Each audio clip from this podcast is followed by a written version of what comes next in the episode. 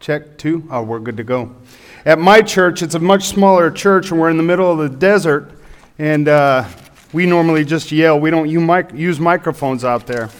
So it is a blessing to be able to use electronics this morning. Amen. Let us go to the Lord in prayer and ask Him for help this morning. Dear gracious Heavenly Father, Lord, we thank you. We love you. We are so fortunate to be able to come before you and worship you together. Heavenly Father, I just ask that you will be with the preacher this morning.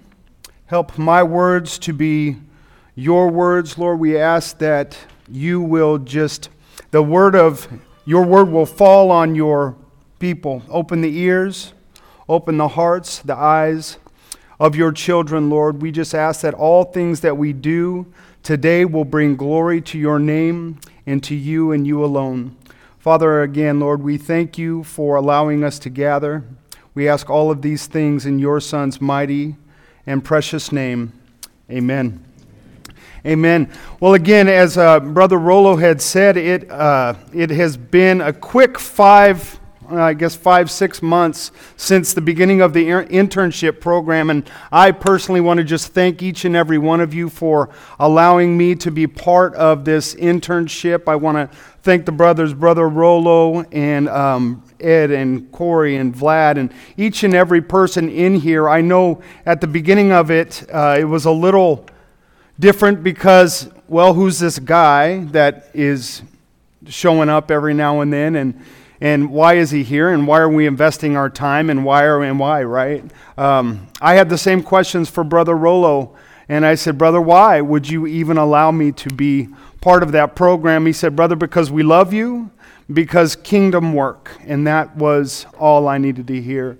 And um, in, in such a, a true true and dear brother. I appreciate you guys so much. And just the amount of um, things that I have learned within this internship I could never explain. Um, well, at least not today, anyways. So, um, again, our passage today. Uh, one other, per, one, two other people I want to absolutely thank as well, um, and that is Brother Marty and Sister Sheila Gillespie. I've known them since I was about nine years old, I suppose. And a lot of people had asked me, wow, you're driving back and forth all the way to Kingman um, during this program. And I said, no, I'm staying at Brother Marty and Sister Sheila's. And they said, oh, okay. And I had told uh, Sheila how much I was going to be staying at their home. And I said, I don't necessarily want to receive mail but I do want to uh, stay there if that's okay. I said, but if it's too much, I said, I'll stay somewhere else. She said, if you stay anywhere else, I'll never speak to you again. so I, I took that literally, and we've been there. So thank you guys so, so very much. You've been a tremendous blessing as well to myself, my wife, my two children as well. Um, so getting right into our passage, yeah, our the the topic today is that of Christian liberty, our Christian liberty. And the key passage, we're not necessarily going to be in it the whole time, but I do look at it as the overarching theme and the overarching, um, I guess, point of the entire passage. Why? It, not only just for today, but in each and everything we do. And that is 1 Corinthians 10 31 and that's what our time this morning is going to be pointed and directed towards. So, and it says, as Brother Vladimir had read, so whether you eat or drink or whatever you do, do all to the glory of God. Now, as we know, that applies to much more and many, many different things than even just our Christian liberty, right? So, there's no denying that Christian liberty has been a, or has gotten a bad rap and has been a point of contention, I guess we could say, since, since the dawning of time, since the beginning of time. If we um, look all the way back to the beginning, you do this, you can't do that, we can't do this, and well, you're wrong, I'm wrong, I'm more spiritual, you're more spiritual, right? We've seen this all throughout Scripture. Um, that is the topic that I've been assigned this morning. And, and I say topic, I know that normally the diet here at uh, First Baptist Church of the Lakes is that of an expositional uh, message, and I would agree with that 100%. However, um, sometimes a topical message can be beneficial can absolutely be necessary. And I don't just say that because I'm going to be preaching one this morning, okay? It's, uh, it's sometimes it absolutely is um, necessary of things that we that need to be addressed or we need to look at, right? So again, however it is topical, we do still have a, a duty and a responsibility to remain not only contextual, but also faithful to God's word. Amen. And um, we are so that's going that's our prayer today that we will get a great understanding of our Christian liberty, but also remain faithful in, in, through Scripture as well. So again, the main point we're gonna I'm gonna be looking at three different points here, but the main point of the message today is in all that we do, it must bring God honor and God glory. And I added a last part to that, and we would all agree and we would all understand this as well. It must be done in love, right? So there's going to be three points law and liberty, the abuse of liberty, and love and liberty. Now, I believe our, most of our time will be spent here in the first two points, but. Um, but we'll see how it goes there. I want to, you don't necessarily have to turn with me, but I want to take a look back to Galatians, to the churches there in, excuse me, Galatia. And I want to look at all that was going on there, just kind of a backstory and the theme of Galatians as well. And what, what I want to do is we're going to take a look at two almost complete opposite ends of the spectrum when it comes to our Christian liberty, right? So if we look at law and liberty, Paul's entire epistle to that of the Galatian church is a defense of our Christian liberty. The entire, because liberty is the necessary corollary to the doctrine of justification by faith. Let me say that again. Liberty is the necessary corollary to the doctrine of justification by faith, which we would all agree is the very heart of the gospel message. So, the doctrine of justification by faith in Galatia was under attack by some very determined false teachers in the Galatian churches. And Paul was waging war against their legalism in Galatia. So there was a very powerful affirmation and running theme of Christian liberty running throughout the book of Galatians. But both the gospel and the law agree about one very important truth. And hear me here. that salvation is not something any sinner could ever earn or deserve we are unable to earn a place in heaven by any amount of our own good works, any amount of our own legal obedience, any amount of religious ceremony, or works of charity. And I know many of you are going, okay, brother, when do we start talking about our Christian liberty? What's going on? What you mentioned it, but we haven't gotten there. We will get there, but I do want us to understand where our liberty comes from and that. So we'll continue on, but just bear with me. Our attempts to earn favor with God are useless because even our quote unquote very best things that we do are riddled with flaws and are worthless in the eyes of a perfect and holy God. And we say, ouch, that hurts. I try really hard, right? Everything we do is tainted with guilt because we have sinned. We are already guilty. One sin, one thought. We're already guilty of it. We can't meet the standard of perfection that God requires. In fact, even our best efforts are corrupted due to wrong motives pride, self righteousness, and this list goes on and on and on. I'll tell you a quick story. I was just having a conversation with one of the ladies in the church there in Golden Valley, and excuse me, we're our church and, and some of the men have gotten together and we are helping a couple build their um, a, a small house on some property property that they had bought and we have come together and helped with the every bit of it from the ground up, from from beginning to end and we're still in the process of that. But we do have a young man in our church. He's only he just turned 16 years old. But what he had done is he has been saving up his money for this new gaming system.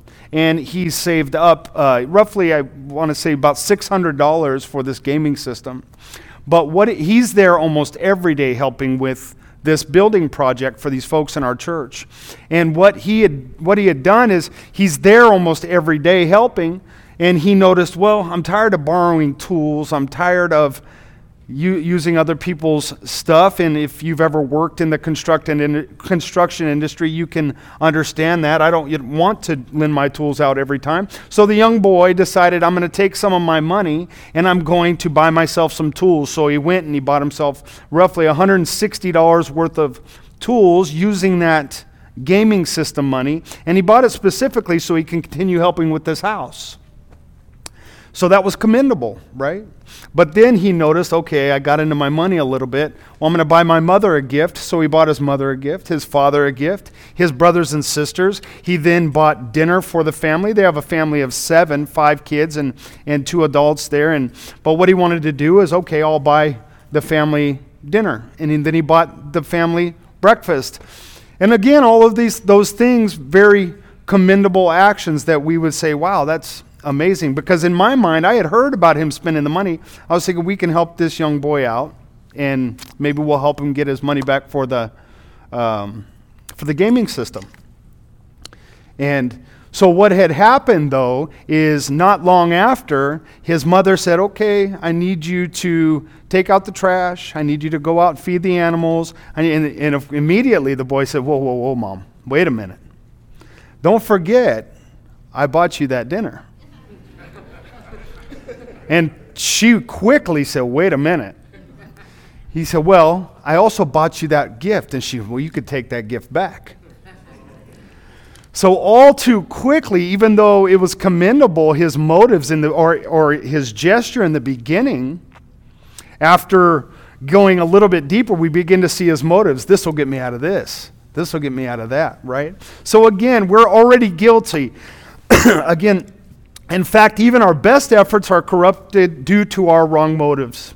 So, no matter who you are or where you come from, no matter your race, your heritage, your background, whether you've been brought up in church your entire life or you've been raised on the streets, Scripture says that at your very best, you are still a sinner who falls not just short, but far short of the glory of God.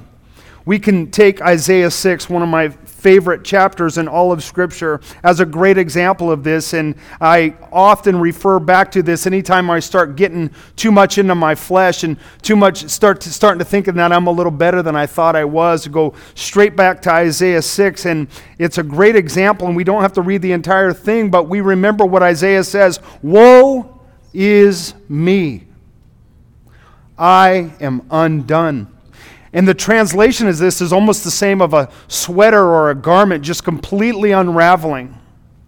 I am undone, for I am a man of unclean lips, living amongst men with unclean lips.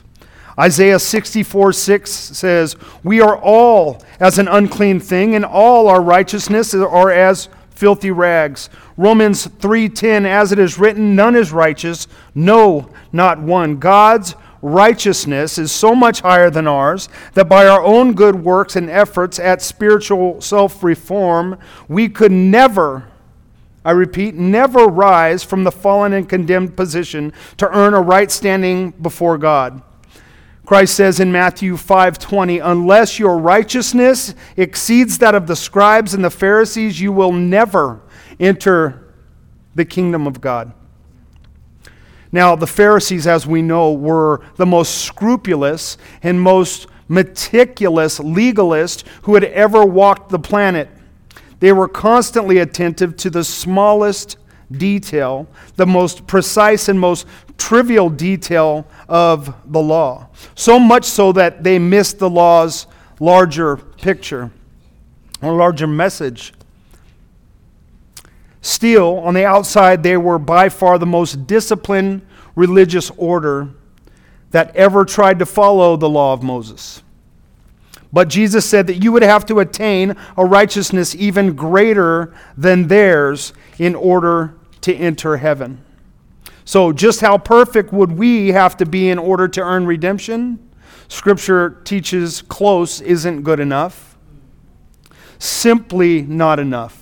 In the final verse of that same chapter, Matthew 5, the final verse, Jesus broke it down in a way that everybody should be able to understand. He didn't say it in a parable, he didn't say it in a flowery way. He was cut and dry with his approach. Christ said, You therefore must be what? Perfect, as your heavenly Father is perfect. Now, again, with just those words alone, it should be self evident that it is a moral impossibility for anyone who has already sinned once, thought, uh, action, deed, to attain. It's impossible for anyone who has already sinned to attain that level of perfection. And since Romans 23, 323 says, all have sinned and fall short of the glory of God, it would seem that we are all in that hopeless condition, right? That's exactly right. And left to ourselves, we would have absolutely no hope of salvation, but God didn't leave us to ourselves. Amen. Brother, I'm going to get really close to your message, to your teaching this morning. I kept turning to my wife. He's getting in my message. He's getting on my message. But amen. God's plan is perfect. God didn't leave us to ourselves. He sent his son who died to pay the full price of our guilt. And what's more, Jesus obeyed the law perfectly without breaking even the smallest detail of any commandment whatsoever. 1 Peter 2:22 says, "He committed no sin, neither was deceit found in his mouth." Hebrews 4:15, "In every respect he was tempted as we are, yet without sin." Hebrews 7:26 says, "After an entire lifetime under the law, Jesus was declared to be holy, innocent, unstained, separated from sinners and hear me here, exalted above the heavens." Even in his full humanity, he was sinless, he was perfectly righteous. And his perfect righteousness, here's where it is, is imputed to all who believe. 2 Corinthians 5:21 God made him to be sin who knew no sin so that in him we might become the righteousness of God.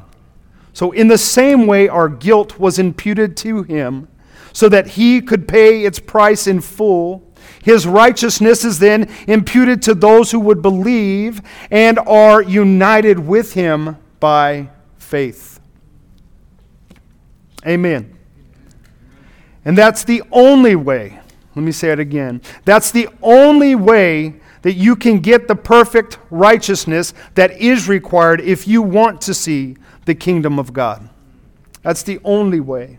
So the issue here is that the Galatian churches, there was false teaching going on involving extreme legalism, Moses' law, circumcision, etc., and the church was going along with it. This is the point. And Paul and what the church was saying basically is, well, Paul said one thing, but if you're saying these things are the other things that we need to do, then I don't know. I guess I suppose what would it hurt? We should go ahead and do it. Right? And we know that Paul had to address Peter to his face and confront him in Galatia. And the law in its entirety has already been paid on our behalf. We are freed from the law's threat of eternal condemnation. We no longer need to observe these old rituals. We have been freed from the yoke of all of the ceremonial commandments and symbols. Colossians 2 16 and 17. Therefore, let no one pass judgment on you in question of food and drink, or with regard to festival, or new moon, or Sabbath. He's talking about the ritual and symbolic excuse me, elements of the law. And he said, These are a shadow of the things to come. It belongs to Jesus Christ. Amen. However, the moral lessons within the law, hear me here, still reveal what righteousness entails. It is still sin to blaspheme. It's still sin to lie or to murder or to dishonor your parents. When Scripture says again that we are not under the law but under grace, it does not mean that we are relieved of all moral duty. But it does mean that we've been delivered out from under the sentence of condemnation and removed from the bondage of the law's threats and judgments and punishments. The Christian life is a life of forgiveness and liberty the exact opposite of life under the law. The curse of the law, the ceremonies of the law, and the final condemnation of the law have been removed by Christ. Romans 7 4, we have died to the law through the body of Christ. Romans 6, Paul says, You're not under the law, but under grace. Again, he's not saying, therefore, you can ignore the moral principles of the law. His point is the exact opposite it's about freedom from sin, not merely emancipation from the law. The whole verse says, Sin will have no dominion over you, since you are not under law, but under grace. And just a few verses later says, Having been set free from sin, you have become slaves of righteousness. So liberty involves those two aspects freedom from the yoke of the law, and freedom from the bondage of sin. In Galatians 5:1, Paul says, "For freedom Christ has set us free. Stand firm, therefore, and do not submit again to yoke of slavery." Now, Paul has both aspects of liberty in mind. He said, "Don't go back under the law." That's the sin of legalism. And don't retreat into the bondage of sin. That's the error of licentiousness. The command, stand firm, is military language. It implies that Christian liberty is something that must be guarded. Stand fast in it. Fight for it if necessary. Don't let anyone or anything rob you of your freedom in Christ.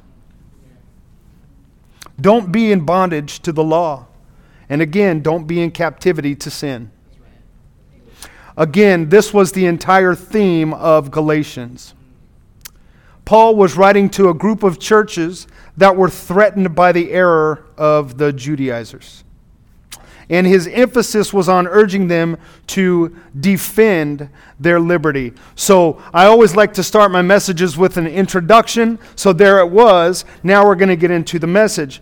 Second point abuse of liberty. Our abuse of liberty, and where we see this, and we're just going to somewhat look at 1 Corinthians 8. 1 Corinthians chapter 8. I appreciate these brothers. I asked Brother Rolo how long I've got, and he said, You've got as long as you need. So I appreciate you all settling in for a good two and a half hour message. if we need to, we can take an intermission, but we'll see how it goes. The abuse of liberty. Paul's addressing here in 1 Corinthians a complete different set of problems. So, what we've seen in Galatia is legalism, all of these different things that he's speaking to in the, in the case of the law, right? Now, we are, most of us are familiar with 1 Corinthians and we'll brush through it, but it's a totally different, the, to, the opposite end of the spectrum, if you will. They were completely abusing the concept of Christian liberty the, the, the complete opposite. They had taken the idea of liberty to such an extreme that their worship services had become utterly chaotic. People were getting drunk on the communion wine. They were competing with one another to see who could manifest the most spectacular spiritual gift. They would try to out, excuse me, outdo each other in speaking in tongues and prophesying and praying aloud until their meetings had become a chaos of noise and confusion. They were bringing lawsuits against one another before secular worldly judges. We've heard of all of this every single day, right? Often we hear of much of this. They had split up into little, well, early D groups, if you will. They had split up into small groups and claiming to be followers of Paul and followers of Apollos and followers of Cephas. And the super spirituals said, well, we follow Jesus, right?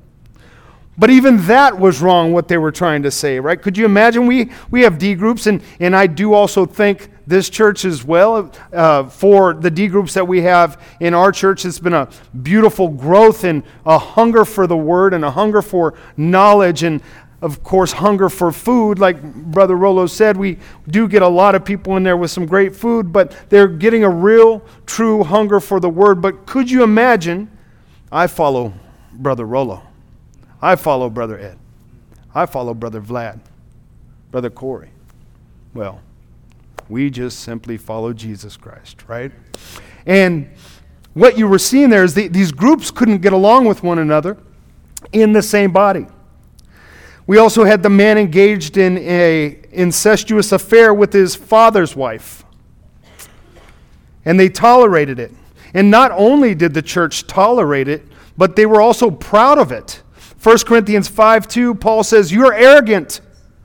Ought you not rather to mourn? Let him who has done this be removed from among you. So he's speaking to the believer there. So, I mean, we have to think about a little, little too much, but he's speaking to the man. Remove him. Doesn't say to remove her. Remove him. So that's also advocating for church discipline as well, right? The Corinthian believers were congratulating one another for their tolerance and their diversity. They had taken the idea of liberty to a ridiculous extreme and were abusing it. They had turning the grace of our God into licentiousness. So Paul spends several chapters in that epistle discussing Christian liberty and its implications.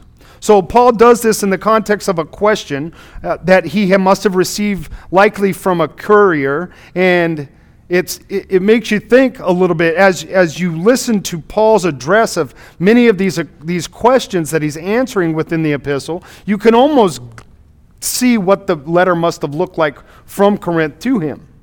And I believe it could have sounded something like Brother Paul, we're having a major dispute here. Could you please help clear this up for us? Your last letter was pretty harsh, so we're going to get rid of it. I don't know, or I know that we've been coming to you with a lot lately, Brother Paul, but we just have a quick question. So if you could shed some light on this issue, I appreciate it. Thank you very much, the Church at Corinth.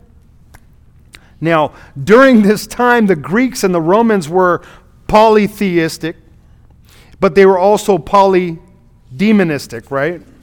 So they believed that evil spirits would try to invade humans through by or excuse me by attaching themselves to the food before it was eaten. They believed that the spirits could be removed only by foods being sacrificed to a god. So this was the issue.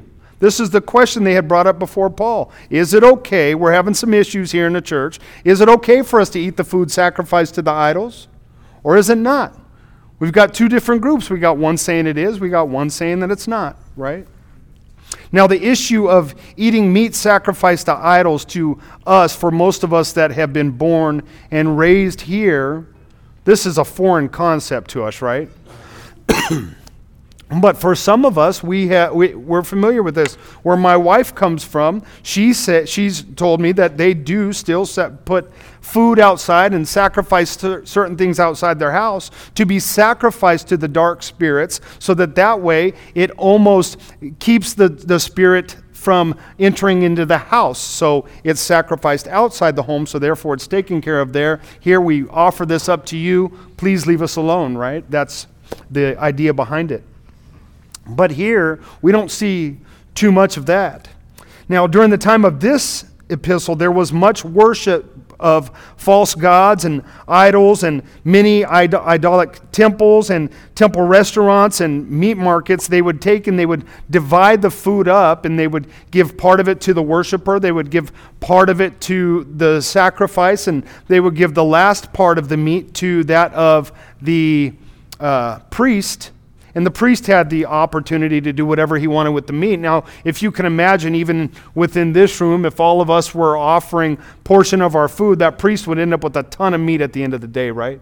So that priest was able to do whatever he wanted to it keep it, store it, sell it at the meat market, give it away, or whatnot. So this was the issue during the time whether they should eat this meat or not.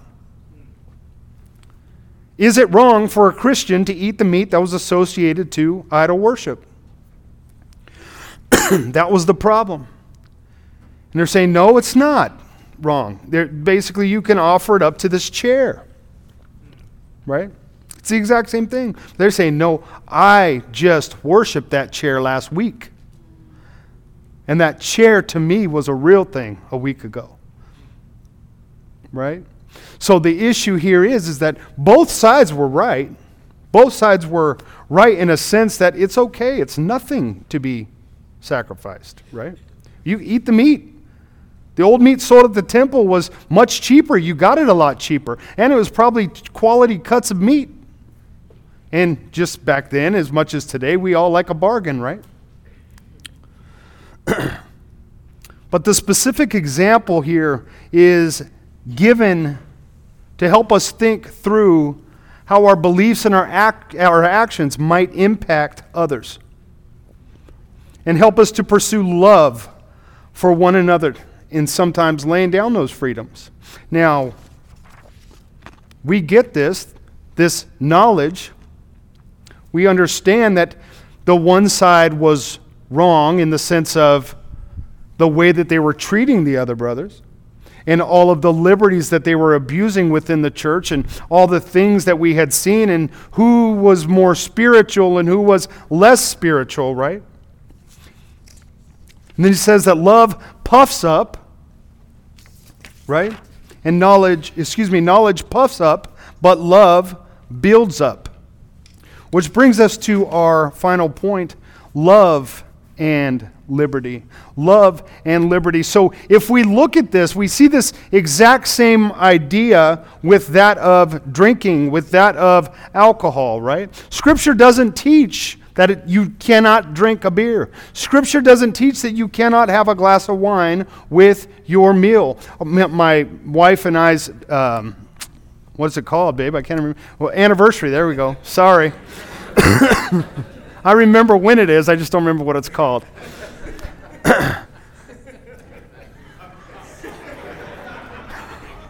well, so you know, our anniversary, if her and I were to decide to go out and grab a nice dinner and decide to have a glass of red wine with that for her and I to enjoy ourselves, we'll do it to the glory of God. There's nothing wrong with that. And what does it mean by doing it to the glory of God? By doing it the exact way He has said to do it. Amen?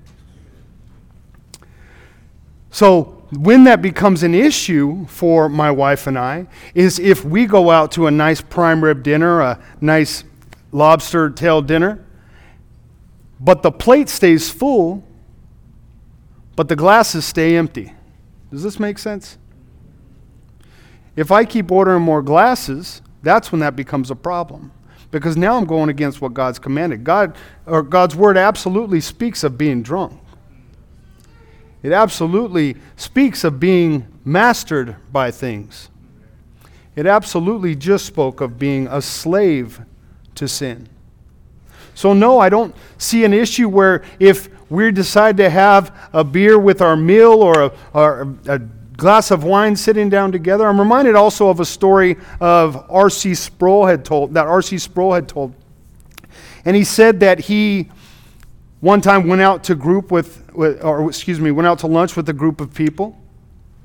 And they sat down at the table, and the waitress came up and said, Can I get you in, start you off with anything to drink?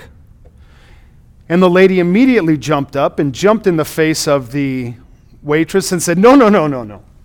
We don't drink, we're Christians. And R.C. Sproul said it took everything within him not to order a double scotch on the rocks.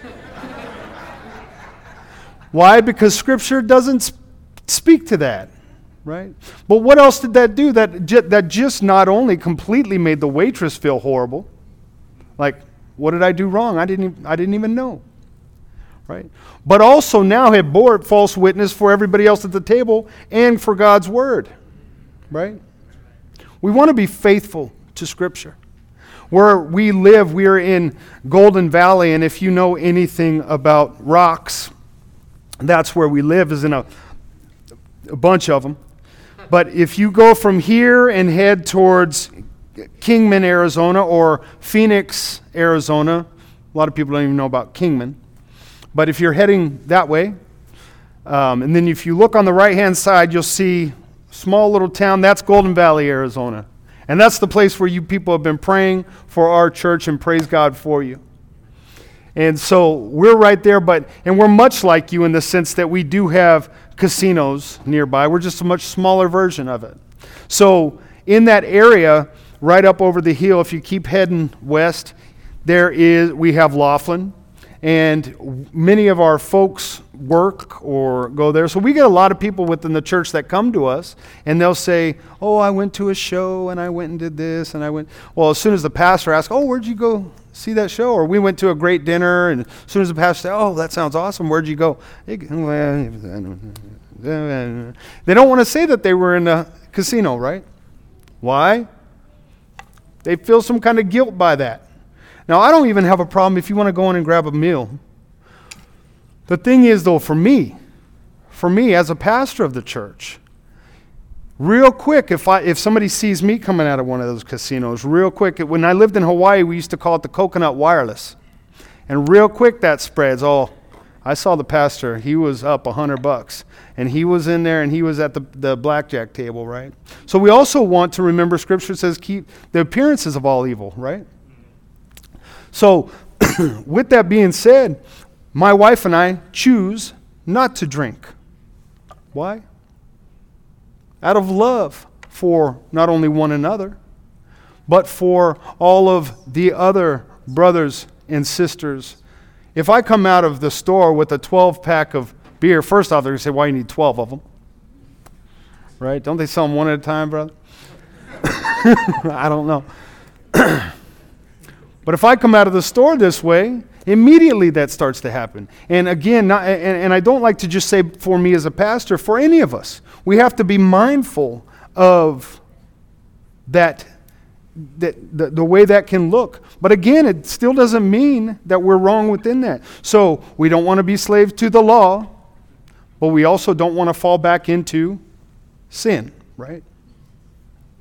So, just as, as Brother, uh, Brother Ed was saying this morning, and I was really digging deep at the wife, but we need to be aware of each other's stumbling blocks. We need to be aware of each other's stumbling blocks, which are ways that people can be led back into a destructive sin within their life. This only happens when, and, and this is where we got, this only happens when we are humble, when we care about other people's lives, and we are in deep community with our local body. And this is what we see. This is the beauty of this church and the beauty of things going. This is happening here. This is what I've seen in my time, just my short time being here. I've sat in these D groups and we have shared sin. We have shared our issues together. I've sat with the brothers, the pastors of this church, and we have talked about sin and we have talked about issues and our struggles within our lives and in marriage and just the pastoral ministry as it is. I've sat with Brother Marty and Sister Sheila, and we have talked about real truth issues. They know much more about me than they did when this thing started, and I know much more about them. Same with the brothers here, right?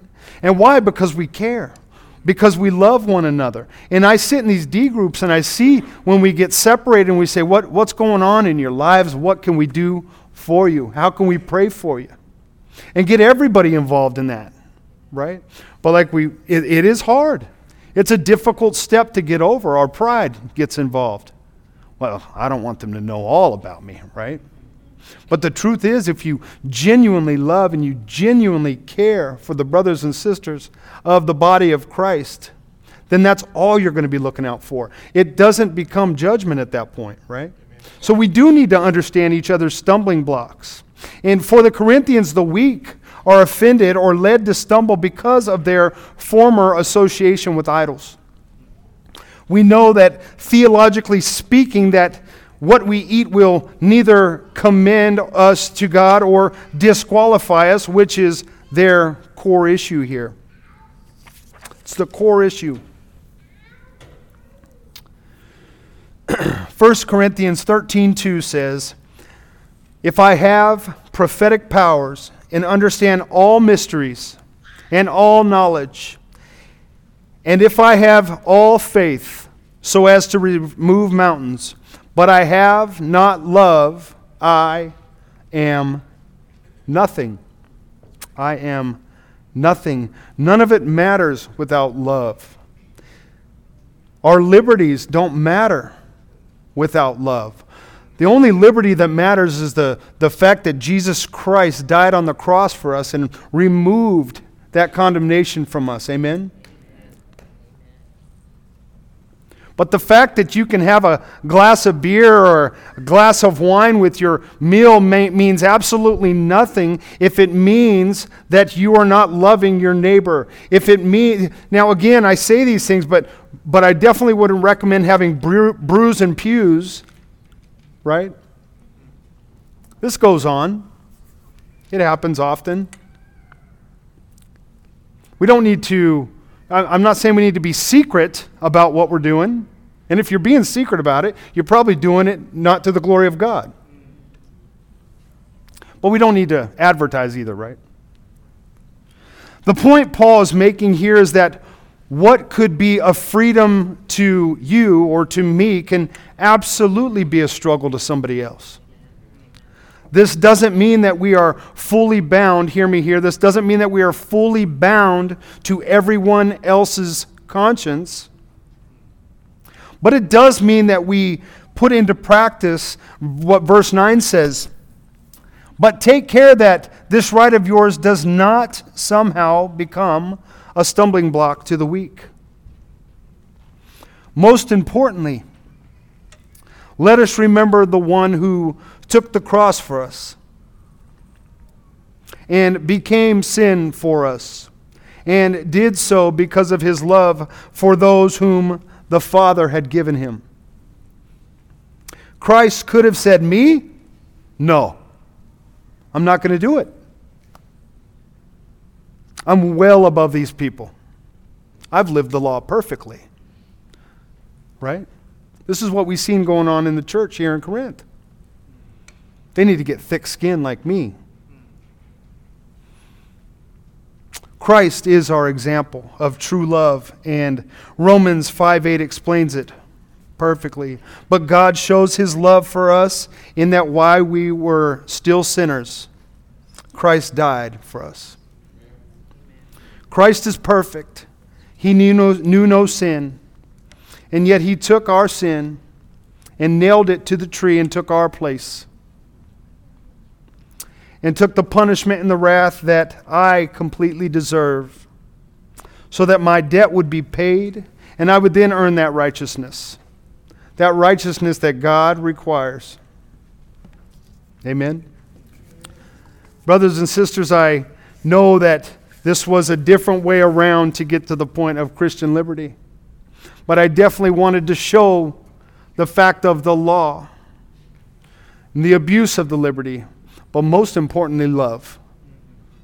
Love covers a multitude of sins. Amen. Let us go to the Lord in prayer. Dear gracious Heavenly Father, Lord, we thank you. We thank you for your word. We thank you for your truth. Heavenly Father, I just ask that if there are any here today that don't know you, Father, I know there are people that will sit here to the rest of tomorrow praying and walking through these truths. Father, we ask that we that you will help us to remain faithful to your word. Help us to remain faithful in all that we do.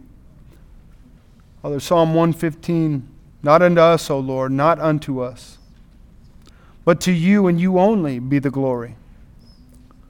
Now, Father, we ask that you will be with us the rest of this day. For we love you and we praise you. We ask all these things in your Son's mighty and holy name. And all God's people said, Amen.